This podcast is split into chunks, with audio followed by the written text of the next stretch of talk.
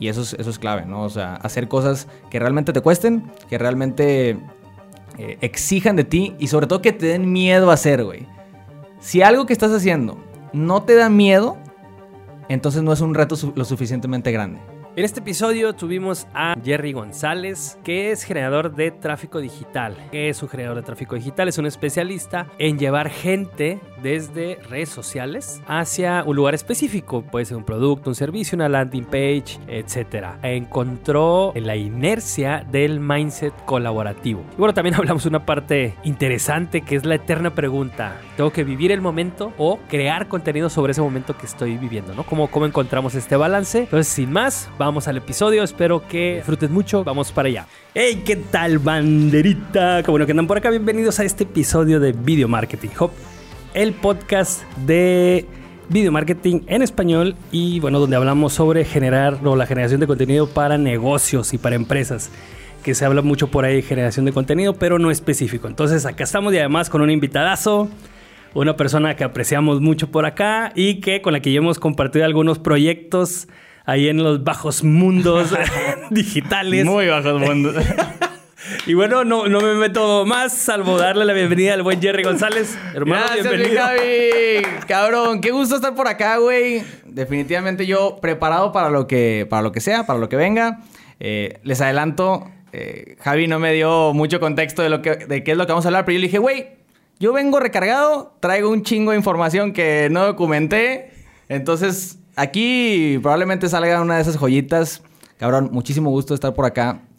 Y, qué bueno, güey. Me da, me da especial honor, me da especial gusto de ser uno de tus invitados. Y vamos con todo para aportarle a la gente que puedan crear contenido chingón. Venga, qué intro. bueno, eh, de guion, güey, ¿eh? Sí, sí, sí. sí, Palomita. Gracias, güey. Oye, no, pues gracias, carnal. Y para empezar así rápido, quién eres y en qué nichos o nichos te mueves. Fíjate.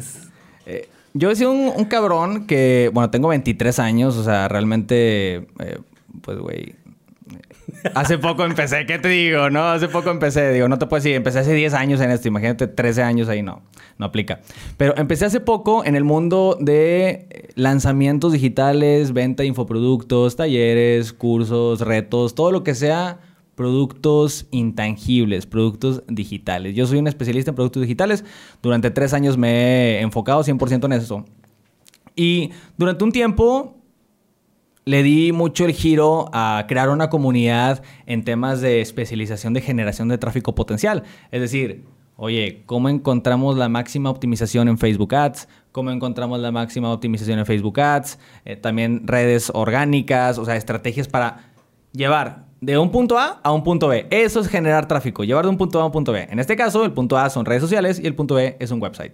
Y en ese website que se haga toda una estrategia donde sea ese tráfico convertible, que pueda sacar eh, un, un rendimiento interesante mientras aportas un valor, aportas una transformación a una comunidad de un nicho específico. Pinche explicación. sí, güey, o sea, la van a ocupar repetir, güey, pero el punto es, en pocas palabras, generación de tráfico, estrategias que funcionen para vender productos intangibles. Además, haces contenido. Exacto. Pero, bueno, aquí y, van a tener estas dos vertientes, la plática sobre, bueno, más las que vayan sumando, que vayamos sumando. Pero una parte muy interesante o que normalmente se da por hecho es la parte de distribuir. Sí. Y además de distribuir, saber a quién se distribuye y luego crear este tráfico, ¿no? Porque mucho igual se habla de el glamour de, la creación del contenido, el, glamour de las cámaras, de las luces, de la edición. Y está pues, súper chido, todo bien, ¿no? Es nuestro core y así, ¿no? De corazón, arriba, au, au, sí, claro. Pero encanta, güey. Hay muchas, o sea, muchos proyectos y más en empresas también, ¿no? Que, bueno, no se animan a hacer contenidos y luego empiezan a hacer contenidos y no funcionan, pero porque no tienen clara la parte de la estrategia de distribución, tanto orgánica como pagada, ¿no? Sí, correcto. Entonces, sobre eso vamos a estar ahí yendo y viniendo, pero ahorita antes de arrancar, eh, trae, acaba de llegar de un viaje, ¿Qué? Por un tour Latinoamérica. Algo así, güey. Vamos a empezar por ahí, güey. Lo, vendes como si fuera artista, no mames.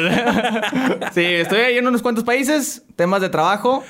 Pero, a ver, síguele, güey. No, no, a ver, tú platícanos, ¿qué anduviste haciendo, güey? O sea, bueno, platícanos, yo no quiero hacer spoilers. Ok, chingón. bueno, pues eh, principalmente fui a Colombia, o sea, estuve por ahí en, en otro país, pero principalmente Colombia, porque fui a un evento muy especial en temas de marketing digital. Es decir, acordemos que yo me acabo de presentar como lanzador de infoproductos o especialista en estrategias de, de venta de intangibles.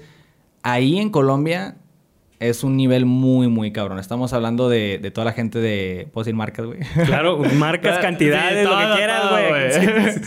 La gente de, de B-Master, Mike Moonsville, eh, ahí tienen una alianza muy interesante con Hotmart. Hotmart es la plataforma número uno de comercialización de productos digitales, güey. Entonces, a ver, si tienen esa influencia, Hotmart es eh, de Brasil, ¿verdad? Entonces, el mercado de Brasil, el mercado de productos digitales en Brasil está cabrón, güey. O sea, tanto así que es como una batalla de gigantes entre Brasil y Estados Unidos, ¿verdad? Que hay algo por ahí, no sé si sepas, igual ahorita lo tomamos, pero hay algo por ahí. O sea, en un momento Brasil explotó a nivel digital, como dices, casi como Estados Unidos. Y ya, y va- nosotros tenemos mucho que aprender. Siempre decimos, güey, Russell Bronson, Estados Unidos, es. Cabrón, Tony Robbins, no, güey. O sea, nadie está volteando a ver, o pocos, al menos de lo que yo veo, ¿eh? No puedo generalizar.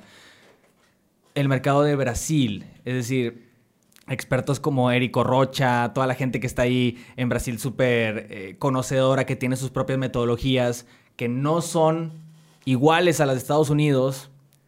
Y me encanta el tema de Brasil porque tienen este toque latinoamericano. Nosotros podemos ver un- una estrategia digital de Russell Bronson, que es americano. Ok, esa estrategia aplica en un contexto americano, ¿verdad?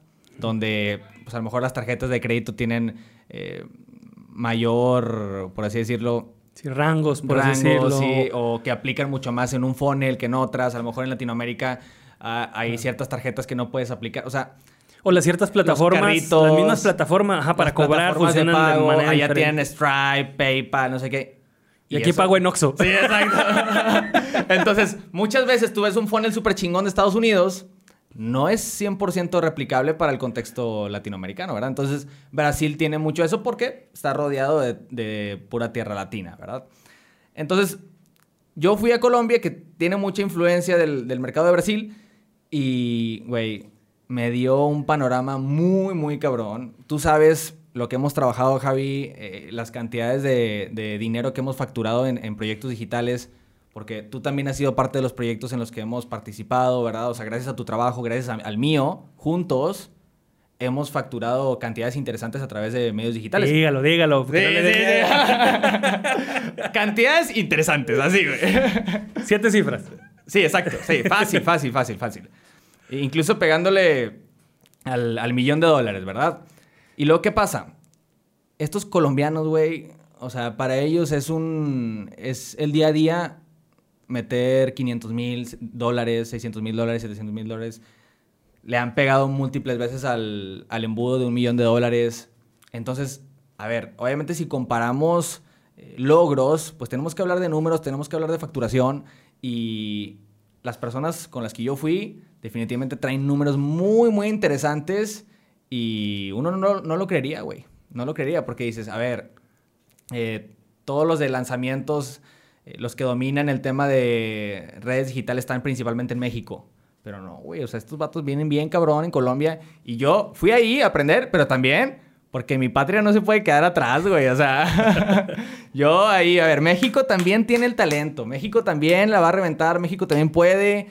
Es cuestión de filosofía también. Yo cuando fui a Colombia vi mucho la filosofía de que estos chicos tienen múltiples empresas y entre ellos se te ayudan. Oye, ¿qué ocupas ayuda con el tráfico? Oye, ¿qué ocupas ayuda con la producción? Oye, ¿ocupas ayuda con plataformas? Yo te conecto, yo te hago. Y son de empresas distintas. Aquí, ¿qué pasa en México? En México es, oye, dame un equity para poder ayudarte. O págame este programa, si no, no te ayudo. O sea, y creo que este es el, el concepto por- por el que trae mucho el buen Jorge hace rato, ¿verdad? De, de la sinergia y eso. Trae todo el movimiento ahí.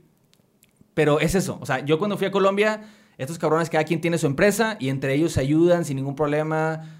Uno no le pide equity al otro. Oye, te invito aquí, pero ¿qué me vas a pagar? O sea, Ya. aquí en México se siente mucho el... eh, Por ejemplo, tú ahorita me invitaste a- aquí, ¿no? Oye, sí, pero ¿qué me vas a dar? ¿O, o me vas a pagar la sesión? No, güey, o sea, es mucho este, esta filosofía de querer ayudar sin buscar el interés en el corto plazo, porque al final ayudas, aportas, pones las cosas sobre la mesa y en el largo plazo se te va a regresar multiplicado. Güey. Claro. Eso fue, eso principalmente. Mira, yo te podría decir, oye, yo fui a Colombia y aprendí, no, güey, que las tres tips para escalar tus reels son estos. No, eso vale madre. Yo fui a aprender eso. O sea, la filosofía con la que ellos predican, eso fue un cambio de chip para mí. Y ahora vengo a, México con otra, con otra mentalidad de decir, a ver, es muy difícil remar solo. Porque... Y además, eh, o sea, cambia la exponencialidad de construir, güey. Porque si tú me ayudas a mí, a fin de cuentas en el proyecto aprendemos cosas.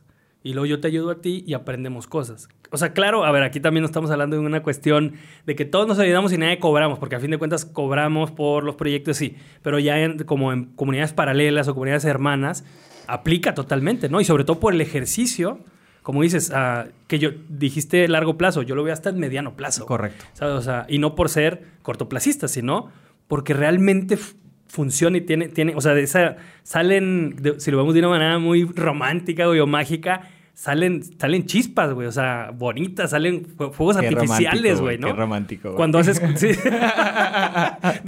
Qué mamá, Y vivieron felices para siempre, güey.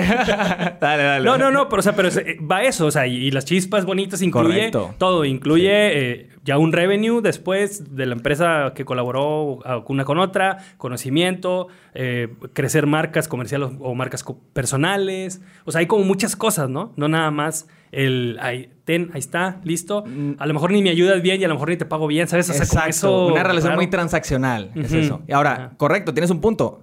En ningún momento, porque aquí se puede polarizar. En ningún momento se está diciendo de que regales tu trabajo, regales tu tiempo, regales. No. El punto es, yo creo que la palabra clave aquí sería apoyo mutuo. O el conjunto de palabras clave, apoyo mutuo. Es decir, yo hoy pongo sobre la mesa porque sé que el día de mañana tú me vas a cuidar la espalda, güey. Así es, es eso. O sea, no es yo te ayudo incondicionalmente y me entrego a ti porque eh, mi misión es ayudar sin esperar nada a cambio. Que sí, claro, la intención no es esperar algo a cambio, pero es decir, apoyo mutuo. O sea, como te digo, yo el día de hoy pongo sobre la mesa y yo sé que si el día de mañana eh, necesito algún tipo de, de ayuda de tu parte, va a estar ahí esa, ese apoyo incondicional. Es más que nada esa filosofía, güey. Y es que por eso han logrado esos resultados. Y aquí en México, al menos a lo que yo veo, repito, no generalizo, veo muchas relaciones transaccionales, güey. De y decir, también debe ser, perdón que te interrumpa, güey, pero tiene que ser, pudiera ser, no tiene que ser, pudiera ser que no hay tanta gente haciéndolo en serio, ¿no? Y no me refiero en serio en, mu- en cantidad de gran dinero, sino igual un proyecto a largo plazo, ofreciendo, mm, o sea, con una oferta de valor real, ¿no? También hay muchas agencias que nada más, ah, por 3 mil pesos yo te posteo tus fotos el me- al mes. Y es como, güey, ni la agencia está ganando porque de 3 mil pesos no ganas con un igual al mes. Ni la, ni la empresa o el negocio gana, güey, porque nada más está posteado Es eso contenido ahí. genérico, Ajá, sí. y, y- y hasta a lo mejor hasta daño le hace, ¿no? O sea, porque me refiero a daño porque ese tiempo que estás invirtiendo lo puedes invertir realmente para hacer crecer, pues todo, ¿no? O sea, eh, la lista de contactos o el negocio o la facturación o bla, bla, bla, ¿no? Sí, correcto. Y yo me puse a pensar eso en Colombia. y De, hecho, le dije a uno que otro colombiano por allá. Le dije, güey, ¿tú cómo ves el mercado eh, mexicano? O sea, en temas de negocios digitales, presencia digital. eh, y como que no les hacía tanto ruido. ¿Por qué? Porque solamente conocen a uno, dos, tres personas. Es decir, no conocen más allá de Carlos Muñoz, Juan Lombana y no sé quién más, güey. O sea, y dije, ¿por qué? Si talento hay allá en México. ¿Qué es lo que pasa? no sale a relucir, güey. No sale a, a relucir. ¿Por qué? Por muchas razones, pero una de las principales es que no creen que se puede, que se puede lograr. Justamente por eso, si, vives en una si, tú vives en un entorno muy transaccional, ¿por qué vas a querer salir a arriesgarte? Pues mejor te quedas en, en lo que puede ser un poquito más seguro.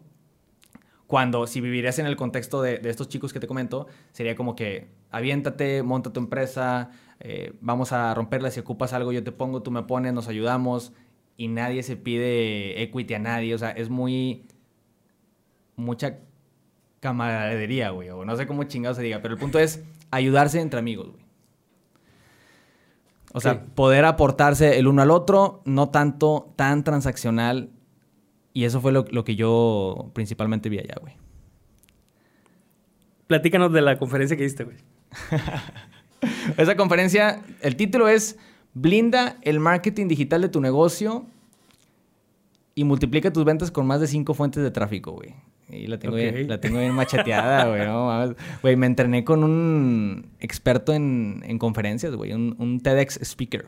Órale, güey. Igual y esa, esa experiencia también estaría chingona platicarlo por acá. Pero el punto es que di esa conferencia, güey, estuvo brutal. O sea, definitivamente esa es una de las cosas que dices, me costó un chingo, porque la verdad es que sí, o sea, eh, unos dos, tres días anteriores no dormí nada, estuve puliendo la presentación, eh, güey, estaba en un hotel, ni siquiera toqué la cama del hotel, o sea, yo renté la habitación y me fui al escritorio, no toqué la cama y así me fui, güey, o sea... Pero es de esas cosas que una vez que las logras dices, güey, valió completamente la pena y sobre todo abrió un chingo de puertas. Y eso es, eso es clave, ¿no? O sea, hacer cosas que realmente te cuesten, que realmente eh, exijan de ti y sobre todo que te den miedo a hacer, güey. Si algo que estás haciendo no te da miedo, entonces no es un reto lo suficientemente grande. Y esto no lo, obviamente muchas, muy pocas personas lo dicen porque claro, güey, o sea, yo por qué voy a decir, ay, tengo miedo de subirme al escenario, tengo miedo de hacer, pues güey, es orgullo, o sea, yo no voy a subir unas historias en Instagram diciendo, tengo miedo. Y a ver, no estoy diciendo que me estaba cagando de miedo, pero sí sientes ese, ese algo interno, de decir, güey, estoy a 3.000 kilómetros de mi hogar. Puros pinches colombianos aquí, o sea, no, no tengo ni a un amigo mexicano que, que con el cual pueda eh, sentir algún tipo de apoyo, puro extranjero. No, el extranjero eras tú. sí, exacto, güey. El extranjero era yo. Y luego, güey, y luego, estoy a 20 minutos de entrar al escenario, güey. O sea, qué pedo, qué locura estoy haciendo, güey.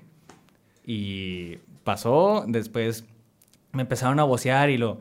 eh, experto en negocios, el host, ¿verdad? Experto en negocios digitales, ha construido tal, tal, tal. Y yo, a la madre, güey. O sea, ni yo sabía que había hecho eso, güey. y luego, con, con ustedes, Jerry González. Y luego, todos, eh, güey, sientes una... ¿Has visto la serie de Luis Miguel, güey? La neta no, no sé tú, pero, pero, pero así mucha gente sí. cuando yo creo que yo soy el único que no la he visto. o sea, cuando Luis Miguel está en, en el, eh, detrás de tras bambalinas y luego vocean y luego lo nombran, güey, y luego toda la gente eh, aplaudían. O sea, se siente esa, esa energía y da miedo, güey. O sea, pero miedo de ese bonito. Y a eso me refiero con los retos. O sea, si no tienes algo que realmente eh, te dé miedo pensar, dimensionar, entonces no es un, re- no es un reto lo suficientemente grande, güey. Claro. Sí, sí, tú lo dijiste. O sea, si no hay, y literal así es. O sea, si no hay miedo, si no hay algo, significa que realmente, o sea, o más bien te tienes que preguntar qué tan, qué tanto te está exigiendo a ti mismo, ¿no? güey. De lo que sea, güey. Puedes ser hasta un pintor, eh, o sea, sin ser peyorativo, ah, yo soy músico también, o sea, pero, o un músico decir, a ver, hacer esto, ah, no me da miedo. Chido, o sea, chido porque también todo ha ha habido un trabajo, pero el hacerlo y tener ese, ese, que bueno, este, este es otro, como otro hack, güey. Antes de subirte al escenario, nombras al miedo, lo nombras emoción, ¿no? Entonces también se cambia una onda. Sí, ahí. exacto. De hecho, este, güey, bien interesante que dices eso y me acordé. Yo abracé a mi novia antes de subirme al escenario y me dice, ¿por qué tienes el, el corazón así? O sea, tenía como la, ¿cómo se dice esto, güey? Eh, la- Taquicardia. No, no taquicardia, güey. O sea, qué pedo. No, sí, taquicardia es cuando te sube el corazón, no sé. Bueno, no, no sé, güey. A mí suena, para La mí suena, taquicardia no para mí suena muy trágico. güey. Yo, yo, yo hubiera, yo hubiera dicho, no, me aumentó la frecuencia cardíaca, güey. O sea... Perdón. es que te, Taquicardia te suena equivocaste como- de podcast, güey. Es el de fitness. Ya que estamos... Bueno, Digo, na- porque no somos expertos en los términos. Ya sé, güey. Bueno, X, güey. El punto es que me latió más rápido, güey. Así, ya. Ok. Me latió más rápido el corazón. Obviamente mi novia abrazándome siente mi- mis latidos. Y me dice, ¿qué tienes? No sé qué. ¿Estás nervioso? Y yo, no, no estoy nervioso. Es que es una energía tan grande que cuando subo al escenario, la explayo. Y, y es eso. O sea, al, contrario, sería, sería peor si estoy normal, porque luego me subo al escenario y es como, ah, no, pero porque traigo como un contenedor aquí Y por eso los latidos suben, suben, suben. Y es eso lo que comentas. O sea, muchas veces a alguien cuando está ante una situación que lo saca de su, de su zona de confort, pues empieza a temblar o, o, las piernas o las manos. No necesariamente es que estés nervioso, es que estás conteniendo una energía para ese momento. Entonces, ¿qué es lo que yo diría al respecto de esta vivencia? Cuando, o sea, para lograr grandes cosas, definitivamente hay que hacer aquello que te incomoda. Y esto es lo clásico, ¿no? Oye, sal de tu zona de confort. Eso lo ves en todos los, los videos de Instagram, de Reels. En todos los TikTok. Sí, exacto. Tres tips para ser exitoso. Tienes que salir de tu zona de confort. Güey, eso siempre lo escuchamos. Pero, a ver, me gustaría dejar como de, de, de, verlo tan común, porque muchas veces cuando escuchamos algo común, le damos menos valor. Pero es que es real. Y me gustaría incluso decirlo de otra forma para no sonar genérico. Pero realmente animo a cualquier persona que esté escuchando esto que todos los días haga algo que, ay, güey, qué incómodo, o, ay, este, no es algo que normalmente haría, güey, desde el simple hecho de grabar una story, güey. Oye, tú sales, vas a la calle y sale, grabas una story y que todos te voltean a ver, eso es incomodidad. Ahí, ante esa incomodidad, estás desarrollando una habilidad. Entonces, algo tan sencillo claro. como eso, grabar una story que mucha gente puede decir, ay, qué incómodo. Ahí ya está saliendo de la zona de confort y eso es progreso. Totalmente. Eh, tu red eh, preferida, güey, para hacer contenido. Mi red preferida para hacer contenido. Ay, güey. Me encanta, me encanta. No tiene que ser nomás una, pero bueno, o sea, así como un ranking, si fueran varias. Mira. Yo creo que la respuesta que te voy a dar va influenciada por las prestaciones que te da esa plataforma. Porque yo creo que nadie te ha respondido YouTube, güey, o muy pocos. Sea, si alguien va a empezar desde cero, nadie te diría YouTube. ¿Por qué? Porque el crecimiento orgánico en YouTube está muy jodido, eh, el, algoritmo no te ayuda mucho si, no le sabes tanto o si no tienes como los, eh, la maña o el truco para hacerlo. Pero yo diría que YouTube, güey. Pero, considerando todos los factores de prestaciones, escalabilidad de, de audiencia, qué tanto puedes consolidar, cercanía, potencial de negocio Instagram, güey. Instagram, o sea, 100%.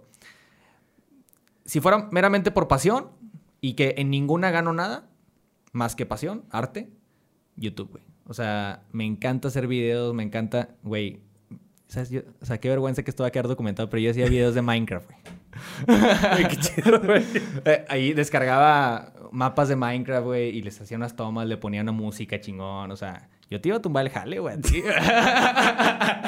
Ya, ya, que estamos en la hora de, la, de, la, de las confesiones. Bueno, el canal inició como, Entonces, como de videos de bodas, güey. Cómo hacer videos ¿sí? de bodas en el 2015, güey. Qué chingón, güey. Hicimos dos videos, dos tutoriales, cómo grabar a varias cámaras, no sé qué. Se quedaron ahí y un día regreso, güey, y tenían casi 10 mil visualizaciones cada uno, güey. Pero estamos hablando de la era dorada de YouTube, güey. Ahorita wey. ni el pedo hubiera pasado eso, güey, ¿no? Exacto. Este, de hecho, ya hasta los quitamos del canal, pues, pero... Ok, de, sí. de aquí se, nos han conocido más sí, que ya, muchos. Ya. Sí, exacto, ya, ya me conocen mucho más que mis amigos más cercanos, güey. Este, entonces sí, yo a los 12, 13 empecé a hacer mis primeros videos, güey. Ahora, yo antes pensaba, ah, eso no valen como creación de contenido, pero, güey, yo hacía, me abría mi Sony Vegas versión 8, no sé Sony qué. Vegas, sí, o sea, mítico, güey, pero pirata porque obviamente era un niño de 12 años, güey. pero pinche niño ya se iba a craquear programas y la madre, o sea. Entonces, yo hacía mis videos, empecé a subir videos de Minecraft, empecé a subir videos de... Y luego me di cuenta que yo no iba a ser un eh, youtuber exitoso en eso, güey. Y fui trasladando esa pasión a otro tipo de rubros, ¿verdad? Hasta que después me metí mucho en la parte de marketing, lanzamientos, productos y demás. Y dije, ok, yo tengo este conocimiento, tengo esta expertise en este área y tengo esta pasión, lo voy a fusionar. Y luego aparte, después de eso, me di cuenta que fusionando eso es la fórmula ganadora para crecer un negocio, güey. O sea, yo no lo hice porque era la fórmula ganadora. Yo lo hice porque me encanta. Y de hecho, si el día de mañana quitan el swipe up, quitan todo, quitan las pautas, quitan todos los ads, yo seguiría eh, creando contenido eh, porque es esa parte que me gusta, el tema de poder combinar el, el área de conocimiento y la pasión por documentar, güey. Que de hecho he querido llevarla a un siguiente nivel, pero Todavía estás fuera de mi presupuesto, güey. Perdón, perdón. ¿Que, que pido disculpas Sí. por eso? pronto, güey, pronto. Chingón. Oye, bueno, hablando de, de la documentada y todo este rollo también, eh, a- antes de, de arrancar, platicabas esto del viaje y que no lo pudiste documentar y que traes ahí varias cosas. O sea, bueno, una, ¿qué pasó, güey? Si ya crees un chingo de contenido, ¿por qué no documentaste el viaje? Sí, Esa es mi primera pregunta. Para, para que tengamos contexto aquí en la grabación, eh, yo te comentaba, Javi, que tuve una experiencia muy, muy chingona que al final no documenté. Y lo que le decía a, a Javi aquí es, a ver, existen como dos facetas, o bueno, pueden existir más, pero yo lo conceptualizaría en dos, que es para un contenido que realmente genere una historia que contar, eh, una lección y además aprendida, es una experiencia vivida y luego no, no solo la experiencia vivida, sino aparte vivida, documentada y compartida. Que ya son, fíjate, dije dos y ahí van tres, güey. O sea, ya son varios pilares en el proceso creativo y de divulgación. ¿Qué es lo que pasa? Y esto es algo que estoy seguro que le pasan a muchos, güey. Todos han vivido una experiencia chingona, todos han vivido una experiencia que valga la pena documentar y divulgar, pero no han tenido la visión para sacarle el provecho a esa situación, güey. Desde el simple hecho de que, güey, voy a ir a un viaje y el avión se despegó y se veía chingón eso y hay personas que, los creadores de contenido que tienen experiencia, ¿qué hacen? Güey, un timelapse aquí. Y alguien es, ah, qué bonito sol. Pero no se les ocurre porque realmente esto ya nace a partir de la creatividad. Y aquí nos vamos a otros términos de que la creatividad, de qué depende de la creatividad, cómo incentivar la creatividad. O sea, mm, ya una conversación mucho más profunda. Pero el punto es, yo viví una experiencia muy buena que no documenté porque estaba tan concentrado en la experiencia.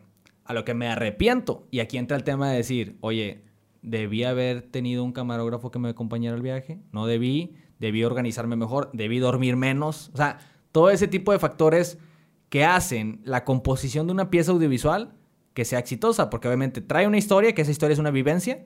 Y luego la parte de la grabación y luego la parte de la de divulgación. Aquí yo no soy el experto, entonces, ¿qué nos podrías decir al- en ese tema, güey?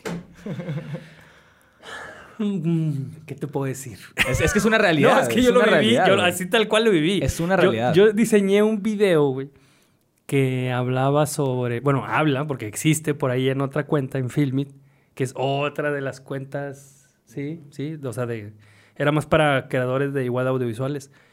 Y yo diseñé un video que iba a ser, ya ves que está esta onda de que los- las 10.000 horas crean al experto, ¿no? O sea, 10.000 horas de, De algo. ejecución. Sí, exacto. Y entonces, mi hipótesis es, eh, bueno, era y sigue siendo que, ok, si ya tenemos más esa media, si lo haces viajando, eso se, se- así se comprime, porque el, viajando vivimos diferente las cosas, porque salimos de la zona de confort, salimos de la, de la, de común, sale- todo eso, ¿no?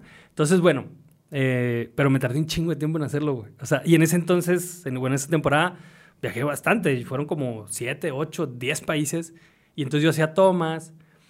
Y mi idea, o sea, la idea estaba súper chida al, al- al inicio, güey. Era, haz de cuenta, contar una parte, o sea, hablar una parte del guion. Eh, no, que, no sé qué, si tú crees que quieres ser un experto y bla, bla, bla, no sé, en el, en el Coliseo Romano, ¿no? Y luego cambiar y estar en un volcán en Ecuador. Y así. O sea, y realmente estuve en esos lugares, güey. Pero no hice ni madres. Porque, o sea, era de que chingado, güey, ¿sabes qué? No soy suficiente, güey. No, o sea, es como... Claro. Al final, al final, güey, también fue una buena lección porque después de dos años más o menos de andar recopilando material por todo el mundo y luego sí hice el video enfrente del coliseo y la madre para que se viera más mamador, ¿no?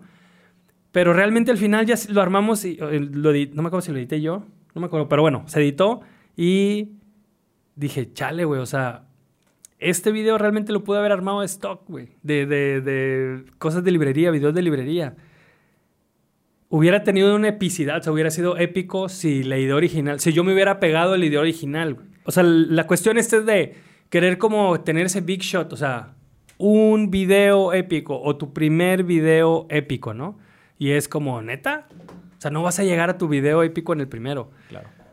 Puede- o sea, pasa, güey. Pero pasa de uno en un millón. Nancy Rizol, o sea, podemos nombrar así cosas, güey, súper virales que después le dieron seguimiento. Pero a fin de cuentas, vaya, regresando a esto, ¿qué pasa ahí? Pues es básicamente inseguridad y sobre todo que la perfección, güey, es un... O sea, esta perfección que también, ¿qué es perfección, güey?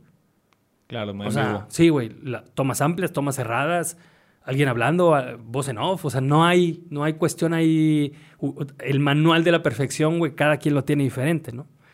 Entonces, la perfección es eh, inseguridad disfrazada, güey. ¿Sí? Entonces es hacerlo, o sea, güey, si, si hubieras estado allá, y también suena muy bonito, y yo lo, lo puedo decir muy fácil porque yo no estaba en tu situación, que tú estabas, puta, súper concentrado, emocionado, nervioso, con el rush, viajando, o sea, con, con todos los niveles Todo, sí. desbalanceados de cierta Correcto. manera, pero era cuando, bueno, mínimo, mínimo, ¿sabes? Grabar, güey, o sea, mínimo la, la ponencia, la Ah, conferencia. sí, correcto. o sea, ¿Sí? sí. O, o hacer un intro para la prensa, como algunas cosas, pero también eso es lo que yo veo como Desde- juez, güey, tu- ¿sabes? sí, Exacto. correcto, desde tu es, punto de es que vista. esto pudiste haber hecho. Pues a mí también me pudieron haber hecho un chingo de cosas especialistas para yo hacer ese video que me metí, pues digo, no dos años full, pero que en los viajes y le metí, según yo, y luego después te das cuenta y dices, güey, esto lo puede haber hecho en, literal en tres días. Y, y hubiera aprendido un chingo más que andar pegándole al mamón y, justificar, y justificándome no hacerlo y no publicarlo porque tengo que meter más países, ¿no? Porque la otra es, tengo que meter más recetas o tengo que meter más productos de mi e-commerce. Es como, güey, hazlo, hazlo, aprende y hazlo y mejóralo, ¿no? Sí, sí, 100% de acuerdo. Y te voy a decir algo, güey. Yo, en este momento, soy la voz de todos los creadores de contenido que quisieran preguntarte algo, güey. Y estoy seguro que a todos le van a pasar. Todos, todos han vivido por esto, o ya vivieron, o van a vivir X. Y estoy seguro que sería una pregunta que le harían a Javi Sosa, güey. O sea, y te platico la, la situación. Yo fui a, Costa Rica, güey, pegué un TikTok viral. No, dos TikToks. Uno de 3 millones y uno de un millón, güey. Eh, ¿Por qué? Porque hice las tomas, el, el sonido de TikTok de I am on vacation, na, na, y luego haces el estornudo y, y puse la toma en un parasailing y luego estornudamos y ponemos y luego le tomo foto a unos monos araña y luego un lagarto. Güey, quedó el TikTok bien chingón. Pero todo el pinche viaje estuve pensando en qué toma podía hacer, güey. Entonces, ¿hasta qué punto? Esa es la pregunta clave que todo el mundo le haría a Sosa. ¿Hasta qué punto un creador de contenido que no tiene un pinche equipo mamón, que no, o sea, porque claro, güey, ¿qué, ¿qué sería lo más fácil? Ah, contrata a alguien. No, güey, pero no, no todos, o sea, hay gente que empieza desde cero, empieza con su teléfono, me encanta eso, y es, ¿hasta qué punto eh, el viaje o, la situación que estoy haciendo, me tengo que deslindar de eso para concentrarme, este toma, güey, este TikTok sería chingón, y luego, esta foto sería, porque obviamente exige un proceso creativo, ¿Cómo encuentras ese balance y hasta qué punto eh, tienes que deslindarte de, de, tu vivencia en ese momento versus meterle energía a documentar o a crear contenido? Ok, yo soy, tota-, o sea, a pesar de que hago producción audiovisual, soy totalmente eh, pro de vivir las cosas, ¿no? Güey? O sea, sí, pero, pues, a, si estás buscando, pues, crecer la marca personal y esto, pues sí tienes que concentrar también en el otro lado. Ahora, la neta, yo no veo, el, o sea, no puedo ver ni el pasado ni el futuro, güey, pero seguramente, o sea, si hubieras variado tres tomas ese TikTok, como quiera hubiera pegado, güey. Ya. Yeah. ¿Sí? O sea, con eso te empiezo a decir de que la onda es que te concentraste, concentraste en hacerlo y salió. Si es, como, digo, a menos que sea como que puta explotó el volcán, güey. Ay, tú estabas acá, güey, ¿no? Con, haciendo un TikTok de los pies. Pues es como, chale, güey. Sí se te fue una megatoma literal que sí. pasa cada ciertos siglos, ¿no? Pero, pero si no, la onda es eso, es hacerlos, hacerlos, aprender. Seguramente aprendiste un chingo de esos dos TikToks. O sea, vas a aprender más de esos dos que de todos los demás que hiciste, ¿no? Por la cuestión de que, ah, ok, funcionó por esto, por esto, la música en tendencia, etcétera, etcétera. Pero si no haces TikToks, güey, si no haces varios, no sé cuántos tengas en tu cuenta, pero seguramente son más de tres. ¿verdad? Sí, sí claro. no sé, güey, sean 50, 100. Si no hubieras hecho estos otros, no te agudiza el, el o sea, literal, tanto, pues, suena medio raro, pero como el sentido es común, un sexto sentido del creador. Para, para poder hacer eso, güey. Sí, ¿sí? sí, o sea, realmente no hay una, no creo que lo hayas hecho la pregunta esperando una respuesta concreta, pero creo que es más, o sea, forzarte a hacerlos, pero sin dejar de vivir, ¿no? Sí, exacto, porque de hecho eso es lo que iba a decir justamente que hasta cierto punto puede generar ansiedad en, las personas de, güey, pasó una lagartija, güey, tengo que documentarla porque, o sea, y es encontrar ese punto Porque literal me pasó, o sea, mi, mi novia me dice, ay, ya, güey, ya deja de grabar eso. O sea, ya, o sea, tres millones en un TikTok no son nada, o sea, no te, no te van a cambiar la vida, o sea, efectivamente. Entonces, es encontrar ese punto. ¿Y sabes qué estaría chingón? Llegar a un punto de agudizar ese sexto sentido, que solamente saques la cámara en momentos que lo necesitas clave. Y ya, güey. O sea, de hecho, yo, yo he conocido varios TikTokers una vez que fui a un viaje en la Ciudad de México, donde un cabrón, oye, vamos a una cena, ¿no? El, el cabrón tiene un TikTok de, de comida, güey. Oye, vamos a cenar, de repente traen una pizza, la pizza tiene boneless y trompo y piña, güey. Ah, o sea, está documentable, ¿verdad? ¿Sabes qué es el cabrón le hace? Y, se- y sigue comiendo, güey. O sea, claro, güey. O sea, alguien que no tiene ese desarrollo de, como dices tú, del sexto sentido, lo que haría es, ah, no, sí, vamos a ponerla acá y vamos a...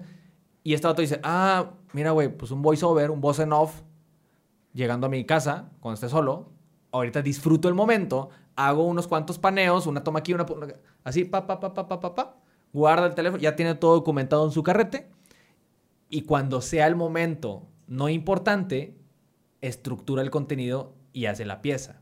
Qué cabrón, ¿eh? Eso me parece muy que- güey. Sí, sí. Es que realmente estás tomando el control, güey. O sea, la, la- la creación audiovisual así es, ¿no? O sea, es lo preparas, que en este caso, bueno, pues tal vez no preparaste que apareciera esa... Bueno, de hecho sí, al ir a un restaurante ya más o menos sabes qué, pero lo está dividiendo en, la- en el proceso audiovisual. O sea, producción, grabas y ya, ¿no? No es como que las películas van y graban y luego está un güey editando ahí en chinga y terminan de grabar y se estrena. O sea, no, son Sí. procesos diferentes. Pero el tener la claridad, eso es, pues es clave, güey. Y además es súper poderoso. Porque si, si estamos hablando de este balance de documentar y vivir, Sí. ¿no? Está súper chido, güey. Sí, exacto. Y eso porque agudizó ese sexto sentido que tú dices, donde el cabrón se imaginó un paneo y dice, ah, pues al rato lo armo, güey. Lo documento y al rato lo armo. Entonces me parece una buena... Fíjate que yo solo llegué a la respuesta, güey. Este, me parece una, una forma muy interesante de, de, hacerlo. O sea, pu- a ver, güey, todo el mundo trae en su bolsillo esta madre. Y con esto puedes sacar maravillas. De hecho, hablando de, de- de teléfonos, o sea, un iPhone 11, güey, es espectacular. O sea, cámara gran angular, cámara normal, cámara eh, 2X, no sé cómo le llames tú en ámbitos profesionales, pero yo con esto, güey, o sea, literalmente con eso tienes para reventarla, para romperla, para hacerla y deshacerla, güey. Entonces es eso, me parece muy interesante. Y admito que probablemente me faltó ese paneo, güey. Por ponerte el ejemplo de que, eh, aquí con Mike, güey. Eh, aquí tal. Y lo, pa, y al rato lo armo. Ey, mira, aquí estamos. Oye, oye, hermano, ¿qué opinas acerca de tal? Porque había- estaba con gente muy importante, güey. Así, hey, ¿cómo estás? Porque lo que yo hice fue conocerlos por la vivencia, de decir, a ver, yo tal, tal, tal. Pero, a ver, na- a nadie le quitan 20 segundos.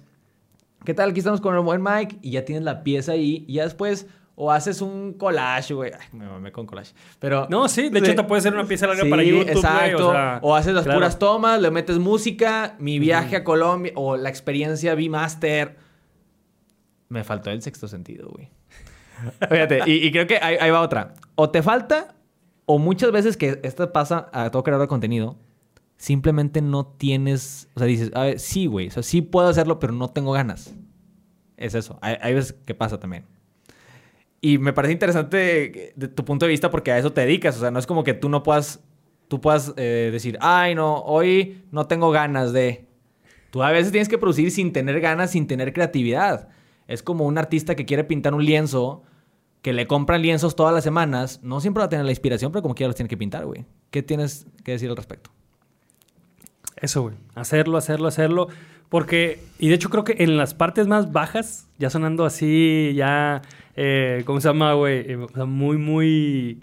eh, Dramático. Sí, dramático, muy, sí. Bueno, no era el término, pero sí, básicamente. Sí, sí, sí. O sea, sí, sí. Así, güey, que estás tirado al piso, güey.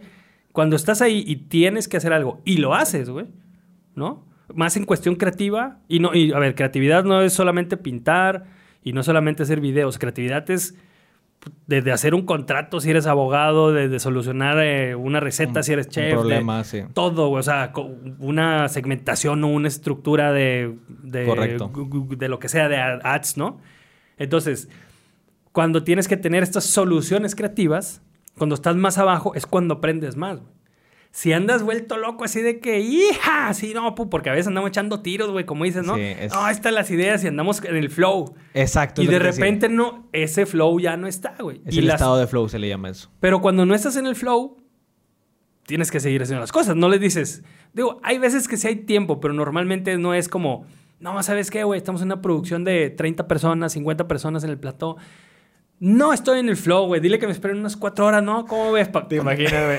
Di- dile a Robert Downey Jr. que se espere, güey, porque no estoy en estado de flow. O sea, Sí, güey. Entonces, No, en esos puntos, digo, más como más, más drásticos hacia abajo, a ver, ya hablando, o sea, no, no en depresión, sino que no tienes ideas, básicamente, es donde... y es válido también. Donde el- pues, te forzas más a, a ver, de esto tiene que salir, de esto el otro, ¿no? Eh, de hecho, hay muchas, eh, pues, bueno, no sé si sean metodologías, pero para como moverte de estos Incentivar. puntos, ajá, de estos puntos como en cero, güey. eh, que me sigo sin acordar del nombre, pero es de, el- es de un músico que, el, básicamente, Brian Eno, creo que se llama. ok. Este. Voy a investigar bien para poner las referencias, pero eh, es, eh, él fue el de los que no crearon el sintetizador, pero que empezaron a meterlo más a la música convencional, al pop y así, ¿no? Entonces, su música está de locura, güey, así que, pal, bum, bum, bum, super pero él empezó a meter en los 80s, 90s, fue como ahí una gran influencia. Y tiene unas tarjetas, güey. No me acuerdo cómo se llaman las tarjetas, pero literal, son así como barajas, pues, de, de, de- de cartas, de naipes y así. Pero eh, tienen como propuestas a soluciones creativas, güey. ¿no? Entonces, no sé, estaban haciendo un track y ya no sé qué más seguir, güey. Y sacabas así sus tarjetitas y eh, ponle reversa al track. O sea, o velo todo de reversa. Ok, y empezaron a... Ay, trabajan ahí. de- y, y a lo mejor... la chispa, güey. Sí, a lo mejor ni siquiera terminaba haciendo cosas en reversa, o no todo, pero había ya un, un approach, un acercamiento diferente al problema. Y así, y de hecho esas las puedes, las puedes conseguir, güey. Y también hay una versión digital, ¿no? Y esto va mucho a la cuestión de producción musical, pero, güey, seguramente... Es más, me comprometo a conseguir unas para hacer un güey. video de eso, güey. Porque sí, estás, o sea, de eso de que te dé una idea donde no tienes Sí. idea, güey, está súper chido. güey. Güey, yo no conozco eso que tú dices, pero tengo mi forma de explicarlo. Y, digo, yo en, mi mente de ingeniero, güey, porque estudié ingeniería, yo lo conozco como la, la ley de inercia, güey. Ok. La ley de inercia es que un objeto, pasé clase de física, ¿verdad? Un- Un objeto eh, tiende a mantenerse en reposo si no hay una fuerza externa que lo ejerza, güey. Entonces, si yo, no, si yo no aplico una fuerza sobre esta batería, no se va a mover. O sea, tiende a mantenerse en reposo. ¿Por qué digo esto? Porque este mismo concepto me parece que está aplicado exacta o parecidamente a las ideas y a la mente. ¿Qué pasa? Es como una chispa, ¿no? O sea, dices, tú sacas esa baraja, la mente solamente ocupa una chispa para agarrar el hilo y volver a, a funcionar. Es como el motor de la motosierra que le tienes que jalar, le jalas, le jalas, y una vez que le jalas, ya gira solo porque venció la inercia. Eso es, por eso digo ley de inercia. Entonces, ¿qué pasa? Este concepto de ley de inercia, lo mismo con un coche, ¿verdad? Esto de hecho se lo expliqué a, a mi novia ayer. Que tú tienes un coche que está en reposo, cuando quieres empujarlo, te cuesta muchísimo más que cuando ya está avanzando. Es exactamente lo mismo con las ideas.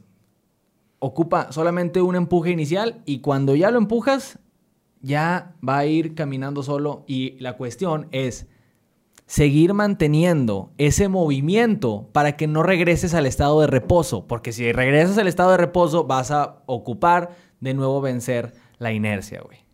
Claro, y además el estado, el- o sea, salir del estado inicial es mucho más difícil. Exacto. O sea, como... Y eso es la ley de la física Claro, también. ajá, sí, sí. Entonces, sí, sí. Esto, fíjate que o sea, un concepto de la física también aplicado en un concepto psicológico, de ideas, de, de creatividad, de tal, que tú puedes decir, oye, términos lógicos y términos eh, Abstractos, ¿no? no, no compaginan, pero sí compaginan en un mundo ideal, güey. Entonces, ¿cuál sería la clave o la conclusión de esto? Mantenerse en movimiento para que ese motor de la motosierra no se quede sin gasolina para que no necesites jalar la cuerda de nuevo, güey. Y eso le pasa a muchos creadores de contenido. De hecho, a ver, yo no soy, yo no estoy exento. O sea, me pasó cuando fui a Colombia. ¿Por qué? Porque me concentré tanto en la conferencia, tiene que salir, la gente tiene que, eh, le tiene que gustar, el streaming, las cámaras, doble pantalla, el viaje, todo lo que involucra el viaje, eh, oportunidades de, proyectos, tanto, tanto que vencí, o sea, dejé de moverme físicamente, en las leyes de la física, dejé de moverme en términos de ideas y estoy en el estado de reposo, güey. Entonces, gracias a que Javi me invitó a este podcast, güey, vencimos la ley, güey, de inercia.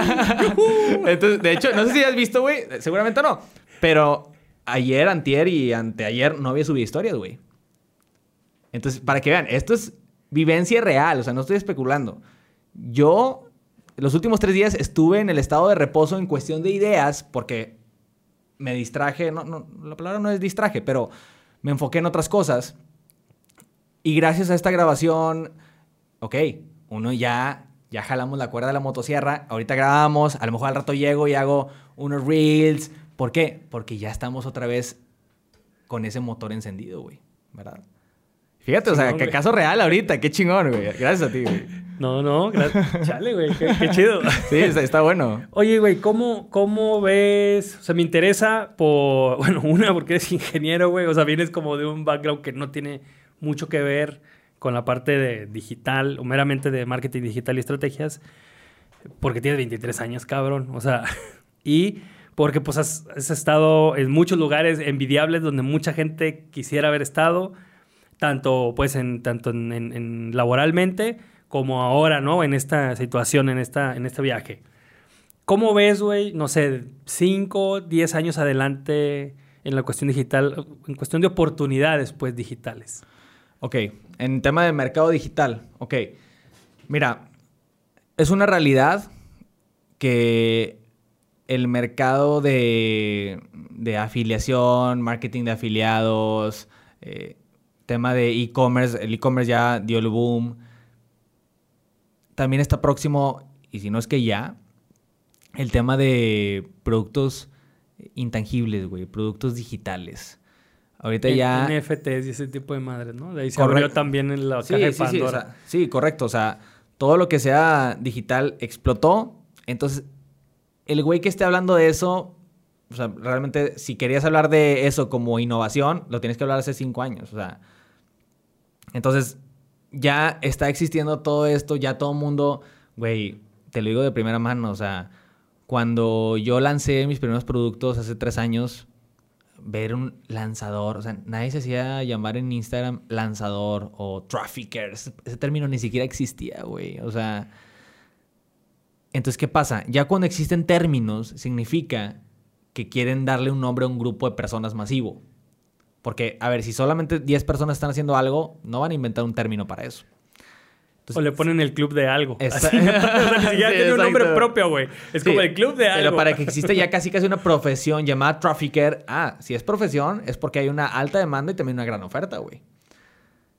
Entonces, eso ya no es innovador, ya no es tendencia, ya es, se está volviendo cada vez más común.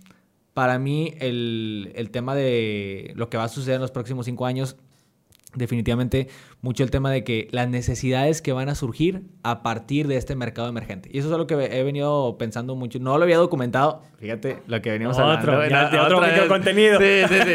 No lo había documentado, pero sí lo he pensado, güey. Que en cualquier mercado emergente surgen necesidades que un mercado futuro puede cubrir. Güey, qué gran frase me acabo de inventar aquí. Pero te pongo el ejemplo perfecto. Jerry 2021. Sí, sí. Te pongo eh, el ejemplo. Ahorita, a ver, el mercado de lanzadores digitales. Sí, soy experto en, lanzamientos. Eh, soy Hotmart Black, 50 eh, mil dólares, no sé qué pedo. O sea, todo, se todo mundo se mete a ese mundo de estar comercializando productos digitales. ¿Qué pasa? Ok, eso es un mercado emergente, ¿verdad? Porque ya cada vez está existiendo más lanzadores, más traffickers, más productores, coproductores, los que estén en ese mundo entenderán mis términos. Pero, ¿qué pasa, güey? Ese es el mercado emergente. ¿Qué dije en la frase? Ante todo mercado emergente, se pueden cubrir las necesidades que el mercado futuro va a cubrir. ¿Cuál sería el mercado futuro de este mercado emergente?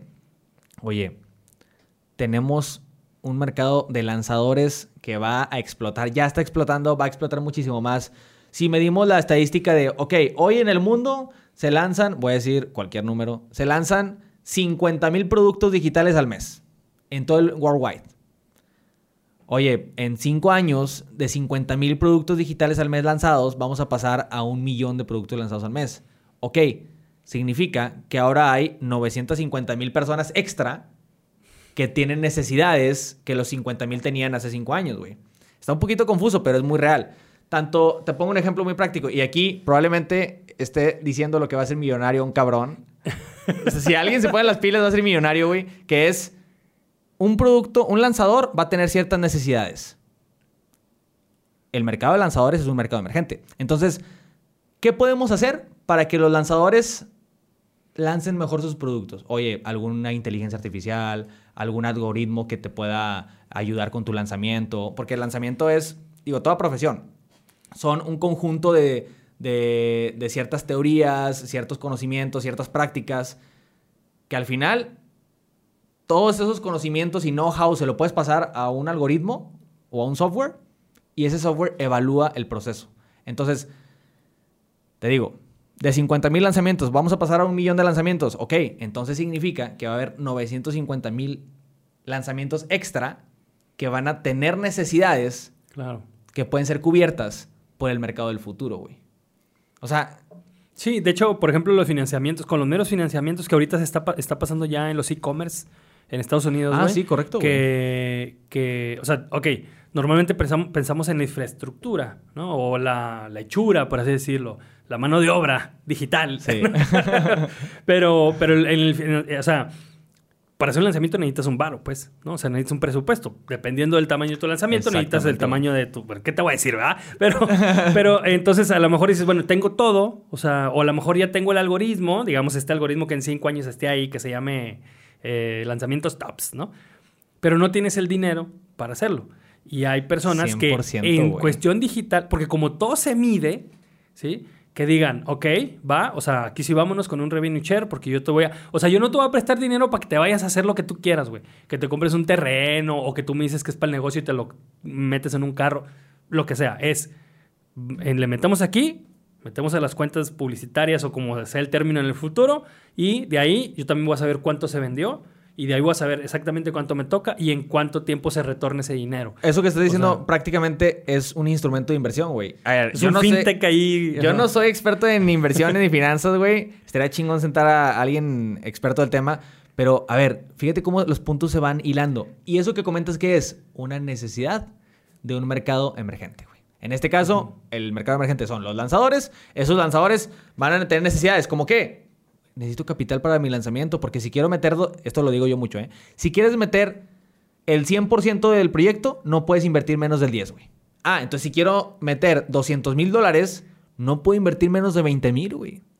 Entonces, ya partes de un número base, de decir, para mi lanzamiento de 200 mil dólares, si invierto menos de 20 mil, no lo voy a lograr, güey. Porque los retornos mágicos no existen. Esto yo también hice un video de eso. O sea, es pura matemática simple. O sea, entonces, si sabes que para un 100% de un proyecto necesitas mínimo un 10 para financiarlo, oye, que un retorno de inversión de 10, qué joya. Dime tú qué negocio, sí, dime sí, tú sí. qué negocio, le metes un peso y te regresa 10. No, güey, o sea, los O sea, tal vez un, o sea, tal vez el real estate, pero en 40 años, güey. Sí, o sea, sabes de que no en tres meses, güey. Eh, Entonces, fíjate, o sea, si lo ves desde este punto, también hay muchas oportunidades en el tema financiero de estos mercados. O sea, no solamente como lanzador, sino también, a ver, ¿qué pasa si yo soy inversionista de proyectos digitales y que un ex- una, fíjate, yo te puedo decir, un, un Jerry, güey, un Jerry es experto en moverte el dinero. Ah, pero Jerry ocupa, quiere lanzar un proyecto de un millón de dólares, necesita 100 mil dólares. Oye, pues tú necesitas el dinero, yo necesito tu conocimiento. Eso es un buen deal, ¿verdad? Claro. Entonces, todo lo que estamos diciendo aquí, compaginado en un mercado que va emergiendo, tiene necesidades. Si podemos cubrirlas y sobre todo ser anticipados para cubrir esas necesidades, esa es una buena oportunidad, güey. Chingón. Chingón. Pudiéramos estar aquí horas. Sí, exacto, güey. Pudiéramos, güey. Oye, güey, y ya terminando. A ver, tres consejos, así, tres. Tres must, o sea, tres cosas que tiene que hacer una persona que no está haciendo absolutamente nada digital y que quiere sobrevivir en los años que vienen. ¿Qué, qué tendré que hacer así? Uno, dos y tres, básico. Yo sé que podemos también hacer Sí. la lista de 100 mil tips, ¿no? Sí, claro. Mira, te voy a decir algo, güey, que es contraintuitivo. O sea, que mm, normalmente no pensarían que se escucharía aquí. Porque, a ver, si, si Javi acaba de decir tres tips, ¿qué es lo que ustedes esperan que viene?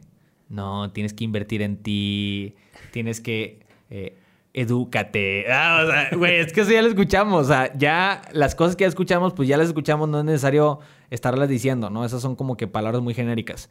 ¿Qué es lo que yo diría? Sí, edúcate, sí invierte en ti, pero no te lo voy a decir así como muy ambiguo, te lo voy a decir específico. Busca, o sea, de lo que quieras mejorar, busca a la autoridad o a la o al, to- o al top referente, es decir, si no es el top 1 referente en el mercado que tú te estás moviendo, busca al top 2 o al top 3, el que te alcance, güey. Pero, Sí, sí, porque pero cuesta. sí, del mercado al que quieres especializarte, pégate con el top 1, 2, 3, el que quieras. Obviamente el top 1 sería el mejor, pero paga por acercarte a él, güey.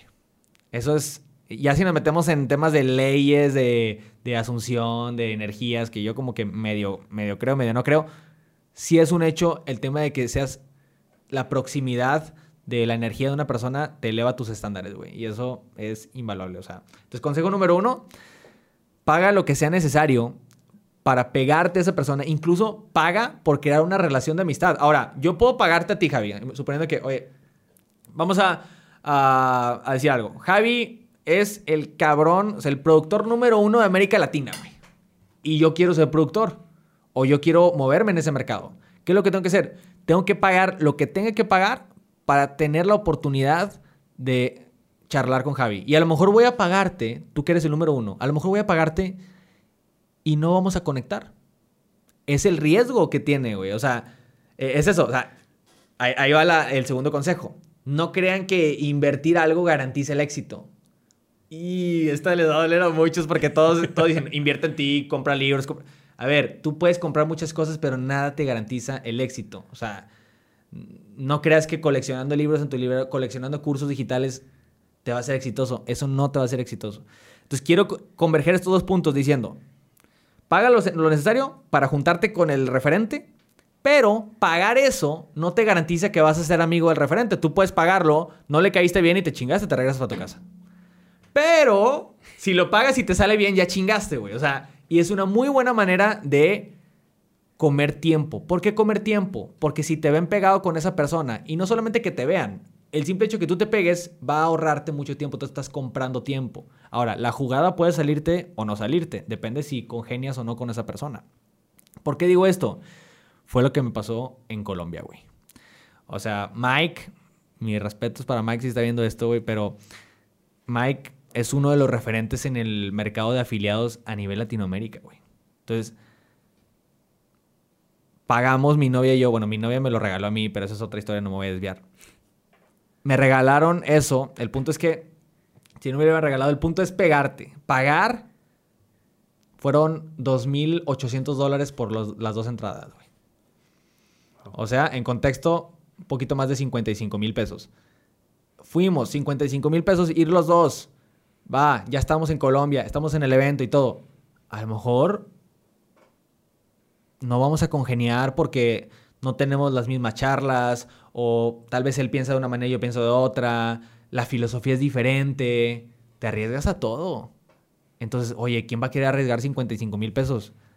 Pues no, no, güey, no, no te lo regalan, ¿verdad? Entonces, ese es el precio a pagar. ¿Por qué? Tú puedes decidir no hacerlo. Y puedes decir, oye, yo voy a crecer solo, no necesito pinches leyes de proximidad de Jerry, me valen madre. Yo lo hago solo, voy a hacer un chingo de TikToks y voy a meter pautas yo solo. Ok, te, probablemente te cueste más. Y lo más valioso y lo más doloroso, güey, es que vas a tardar más tiempo. ¿Qué significa tiempo? Que vas a llegar más tarde a un mercado. Entonces, tal vez cuando tú seas algo importante en ese mercado, a lo mejor ese mercado ya fue y ya están en otra cosa la gente. O sea, entonces es eso, güey. O sea, yo sí prefiero arriesgar dos mil dólares, dos mil quinientos dólares, mil quinientos dólares por acercarme a la autoridad y tener una chance de congeniar, que sucedió. ¿Por qué? Porque en mi caso yo ya estaba preparado, traía un tema de conversión interesante. Oye, me interesa, te interesa. Y ahí se dio, güey. Entonces, esa es una. Y como te decía... Que, perdón que te interrumpa. Esto, Dime. esto es, esta segunda parte es, es también, ahora sí que una gran parte de esto, güey. Porque, sí, yo comparto contigo también. Sí, o sea, si, si, si tienes la capacidad o si no buscas la capacidad económica para poder acercarte a este tipo de personas, primero para aprender, ¿no? Después para la experiencia y después para ver también si, si, si hay ahí como una, un conecte chido. Pero no es tampoco es mágico, güey. Tampoco es, ah, voy a pagar, o sea, voy a pagar un chingo y llego, soy un pendejo y, con eso me van a invitar a trabajar, ¿no? Exacto. También tiene, tiene que haber una parte, pues, previa, un trabajo previo. Sí, o sea, el, el, costo de acercarte es solamente por acercarte, por la oportunidad de charlar, así, así como suena. Pero ya lo que se va a decir en la charla, eso ya no incluye el boleto, güey. Eh, para eso hay una fase de preparación previa. Y eso es toda la mentalidad de, decir, oye, yo tengo que eh, estar involucrado, conocer los términos, saber qué es lo que se tiene que hacer, decir cómo se mueve el mercado, mi opinión de, tener conocimiento objetivo, datos interesantes. Y ya con eso pagas el costo de la charla. Y luego la charla te sale bien, güey, esos 55 mil pesos no van a ser nada comparado con el, retorno de inversión. Claro. Entonces, eso es el primer punto. El segundo punto, que viene, eh, que viene como que en, el mismo, la misma línea, y este también es muy interesante, y es algo que no todos se atreven a decir, que pagar, y ya te lo adelanté, pagar libritos, cursitos, tal, no te va a garantizar el éxito, güey. Y discúlpame porque estoy sonando como Diego Rusarín, güey. Pero, pero es real, o sea, y creo que si realmente lo vemos de esta manera, vamos a poder afrontar mejor las cosas de la vida porque decir, ¿qué es lo que pasa? Mucha gente compra un curso, ah, ya tengo la información chingona, güey. Ya, a dominar el mercado. Mira, si te están vendiendo esta información, es porque ya fue aplicada, ya fue exprimida y ahora está siendo documentada. Entonces, no estoy diciendo que no compren, al contrario. Digo, yo vendo eso, güey, pero este, cómprenlo, pero con el enfoque de decir, quiero saber qué es lo que hicieron ellos, pero no va a ser suficiente porque yo ya compré lo que hicieron ellos. Tengo que comprar esto, ponerle un extra para hacer punta de lanza. Porque si no le pongo un extra y solamente consumo lo que tú ya procesaste, pues entonces tú sigues siendo el punta de lanza. O sea, y aquí no se trata de quién es el primero, quién no, a lo que voy es esta conclusión de comprar cosas por comprarlas no, no garantiza el éxito. Y creo que sí existe una cultura de consumismo en tema de libros, motivación, eh, piense y hágase rico, que es un librazo, ¿verdad? Pero... Sí, pero es que, existe es, que, es, que, el libro se llama Piensa y hágase rico. No compre el libro de Piensa y hágase rico y luego te hace rico. O sea, exacto, güey. No, o sea, es que sí, todo está en ejecución, güey. ¿No? O sea, y esto, o sea, sí lo de, hablando de Rosario, lo de la falacia de la meritocracia, no sé qué. Sí, a ver, o sea, el capitalismo. Y no quiero profundizar mucho ahí en el pedo, pero sí, sí, está cabrón y hay una competencia para todo, ¿no? Pero creo que la parte es donde, o sea, donde sí se pueden hacer las cosas, que bueno, aquí es una muestra, se pueden hacer las cosas, donde se pueden hacer las cosas, no hay una edad para hacer las cosas, es hacerlas, ¿no? Pero la onda es o sea, hackear el sistema y no hackear el sistema en, ah, mira, me encontré este botón que dice hackear, ¿no? Sino algo tan básico como ver, a ver, ¿dónde hay retornos de inversión? ¿Dónde funciona esto? ¿Dónde no? Eh, hace poquito platicaba de, ¿cuántos albañiles no hay en el mundo? En México, güey, ¿cuántos albañiles no hay? ¿No? Y, sí, o sea, si nos vamos en, en, onda de meritocracia, si el trabajo duro te hace rico, pues ellos serían millonarios, güey, porque se ponen unas chingas físicas. Pero el güey que hackea el sistema, en este contexto, en este ejemplo, es el albañil que dice, a ver, yo ya conozco todo esto, soy líder, haciendo comillas, o sea, puedo gestionar a la gente y puedo ir a venderle al güey de allá que necesita un proyecto en su casa. Su garage, su bodega, no sé qué, esto, lo otro. O sea, el que gestiona realmente es el que hackea el sistema porque es donde están los profits. Exactamente. Entonces, claro que tienes que hacer cosas para después ver qué es lo que te funciona para ti. O sea, hackear el sistema no es el término, pero como para poder ver qué te funciona y qué no. Y ya después, no necesariamente el éxito es económico, pero es parte, ¿no? Es parte de la libertad y otras cosas que podemos ver por ahí. Sí, correcto. Y esto yo lo conozco como el, Bueno, tengo un término muy vago, incluso un poco naco, güey, que es como la sanguijuela, ¿verdad? ¿Qué, qué es una sanguijuela? Una sanguijuela como que se se escabulle, güey, y se mete entre acá y le sube. Y, siempre busca el camino de, meterse por ahí. Así lo veo muy parecido yo como uno debe ser, ¿no? O sea, de, decir, ok, me muevo aquí, me acá, ¿dónde sí hay, dónde no hay? ¿De, dónde me alejo también? ¿Verdad? ¿De, de dónde me alejo? ¿A dónde me acerco? ¿Qué hago? ¿Qué pongo? ¿Me arriesgo o no me arriesgo? Pues dale, güey. Y ahí vemos cómo lo hacemos. O sea, sí, sí es un, un tema de, de, de escabullirse, saberse mover y demás. Y ahora, complementando eso que dijiste tú de- del albañil, que gestiona y eso, pues claro, o sea, si tú te colocas en una posición donde puedes mover grandes cosas, no quiero decir cantidades de dinero, sino grandes cosas, o sea, eh, no sé, eh, mover tal vez un movimiento social o que encuentres la manera de, crear un gran impacto en el mundo. Cuando tienes impacto masivo, si, si tú puedes negociar el 0.05 de ese impacto masivo, tal vez no te va a costar mucho menos esfuerzo que el albañil que se jode tres jornadas diarias y se esfuerza más que tú, güey. Entonces, es eso, depende en el calibre en el que tú estés. Si tú estás impactando de manera masiva y a lo mejor dices, oye, pues .05, oye, pero estás impactando en 50 millones de dólares mensuales, ese .05, mo- moviéndolo de manera inteligente, termina siendo mucho más rentable que esa persona que solamente hace esfuerzo físico y, y no tiene una visión más allá, que digo, tampoco quiero como que sonar ofensivo, pero es eso, o sea, o también en el mercado de los futbolistas, ¿verdad? Oye, una transacción de 100 millones de dólares por no sé quién, y el que lo negoció le costó unas cuantas llamadas, ya, y 3 millones para ese güey, o sea, ¿por qué? Porque mueve mercados importantes, o sea, no todo es de trabajar duro, sino trabajar inteligente, ¿verdad? Claro, sí, sí, sí. Y respeto para los que trabajan duro y los que trabajan inteligente. Correcto. Respect. Y los invito a que mezclen ambas, güey. Claro, sí, sí, sí. Esa es la mejor exacto, sinergia, exacto. güey. Sí, a eso voy. No, no, o sea, si eres inteligente pero no haces nada, güey, pues no estás siendo inteligente, ¿no? También si estás trabajando muy duro pero no estás logrando cosas, o sea, lo, lo que quieres, no digamos un carro o ser millonario, una casa, digamos cosas, pues tampoco estás, o sea, es- no está valiendo tal vez tanto, no está siendo tan optimizado para entrar en términos esa energía que estás aplicando, ¿no? Sí, correcto. Este, nos falta un... Nos- sí, exacto. Ya van dos, ya van dos. Nos falta el tercero. Y el tercero es,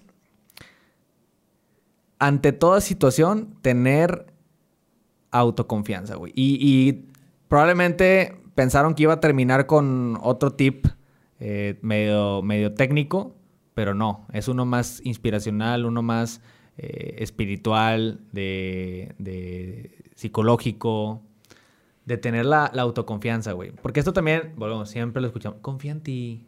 eh, tú puedes. O sea, no, no se trata de esa motivación así como eh, Ligera. ambigua, exacto. De, sí, tú puedes, échale ganas, ¿no? El échale ganismo, ¿verdad? Que dicen por ahí. Sino que con todo lo anterior, tienes que tener el aspecto de decir, yo tengo la capacidad de hacerlo. A ver, y puedes no tenerla, pero trabaja para tenerla. Aquí volvemos a lo mismo, ¿verdad? Que es el, trabajo duro e inteligente. Trabaja para tener esa capacidad. Por ejemplo, oye, yo, ¿cuándo iba a decir, oye, tengo la capacidad de dar una conferencia internacional para 2.000 personas, güey? No, o sea, ¿qué es lo que pasó? Tuve que trabajar small steps. Primero en chiquito, primero empecé grabando historias, grabando con mi cámara, después a lo mejor un live, después a lo mejor un evento en Zoom, y luego ese evento en Zoom se pasó a un evento físico chiquito, y luego mediano, y luego grande. Es eso, o sea, tener la autoconfianza, es decir, yo tengo lo suficiente y sobre todo que tengo las herramientas, porque si estás escuchando este podcast es porque tienes un teléfono o tienes una computadora y sobre todo tienes conexión a internet. Es más que suficiente, güey, para hacer grandes cosas. Entonces sería una grosería tener esas herramientas y no aprovecharlas. Tienes las herramientas suficientes para ahorita. eh, que termine este podcast, lo cierras, te metes a Google, cómo hacer tal, o cómo hacer una campaña en tal, o cómo... Es eso también. La gente muchas veces no quiere, no, no tiene y sobre todo no cree que puede. Yo me podría extender, pero sé que ya hay que ir cortándole. Tema de mentalidad nos da para otro, otro episodio, güey. Pero bueno, serían temporada, güey, exacto. Esos serían mis, mis tres consejos, mi hermano. Chingón. Bueno, y ahora sí para terminar, eh, ¿dónde te encuentran? ¿Dónde te pueden mandar mensaje, DM, email? Actualmente me pueden encontrar en Instagram, arroba jerry.glz doble guion bajo. Tengo otras redes sociales, pero prácticamente esa es la, la principal. Y por ahí estaremos atentos a sus comentarios. Eh, sugerencias, mentadas de madre también se vale. Todo aquí, nadie tiene la verdad absoluta, todo es vivencias, experiencias, puntos de vista. Lo que me funciona a mí no te tiene que funcionar a ti, porque cada quien tiene su camino y recorrido, güey. Ni lo que te funciona ahora te tiene que funcionar siempre. Exacto. ¿no? O sea, pero bueno, ¿algo con lo que quieras cerrar? Pues muchas gracias, cabrón. Definitivamente eh, me encantó, me encantó esto.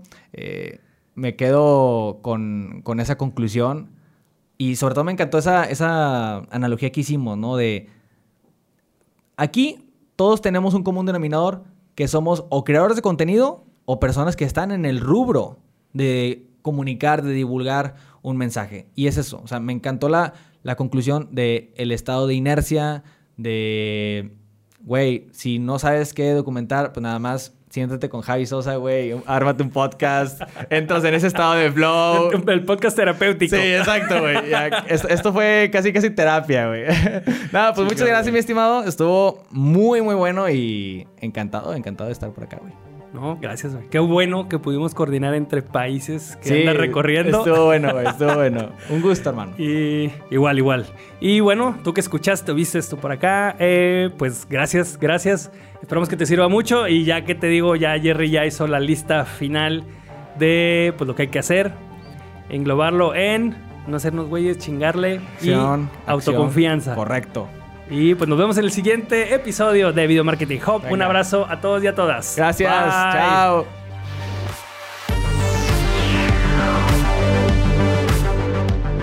Hey, muchas gracias por ver este contenido. Espero que te haya, que te haya servido mucho esta información. Y si te gustó el video, dale like. Ya te la sabes, suscríbete también. Y si sabes o conoces a alguien que le puede servir este video, compárteselo para hacer crecer esta comunidad y entregar mucho más valor, hacer más contenidos, aprender cómo mejorarlos y crear contenidos para que nuestros negocios crezcan más. Nos vemos en el próximo. Bye.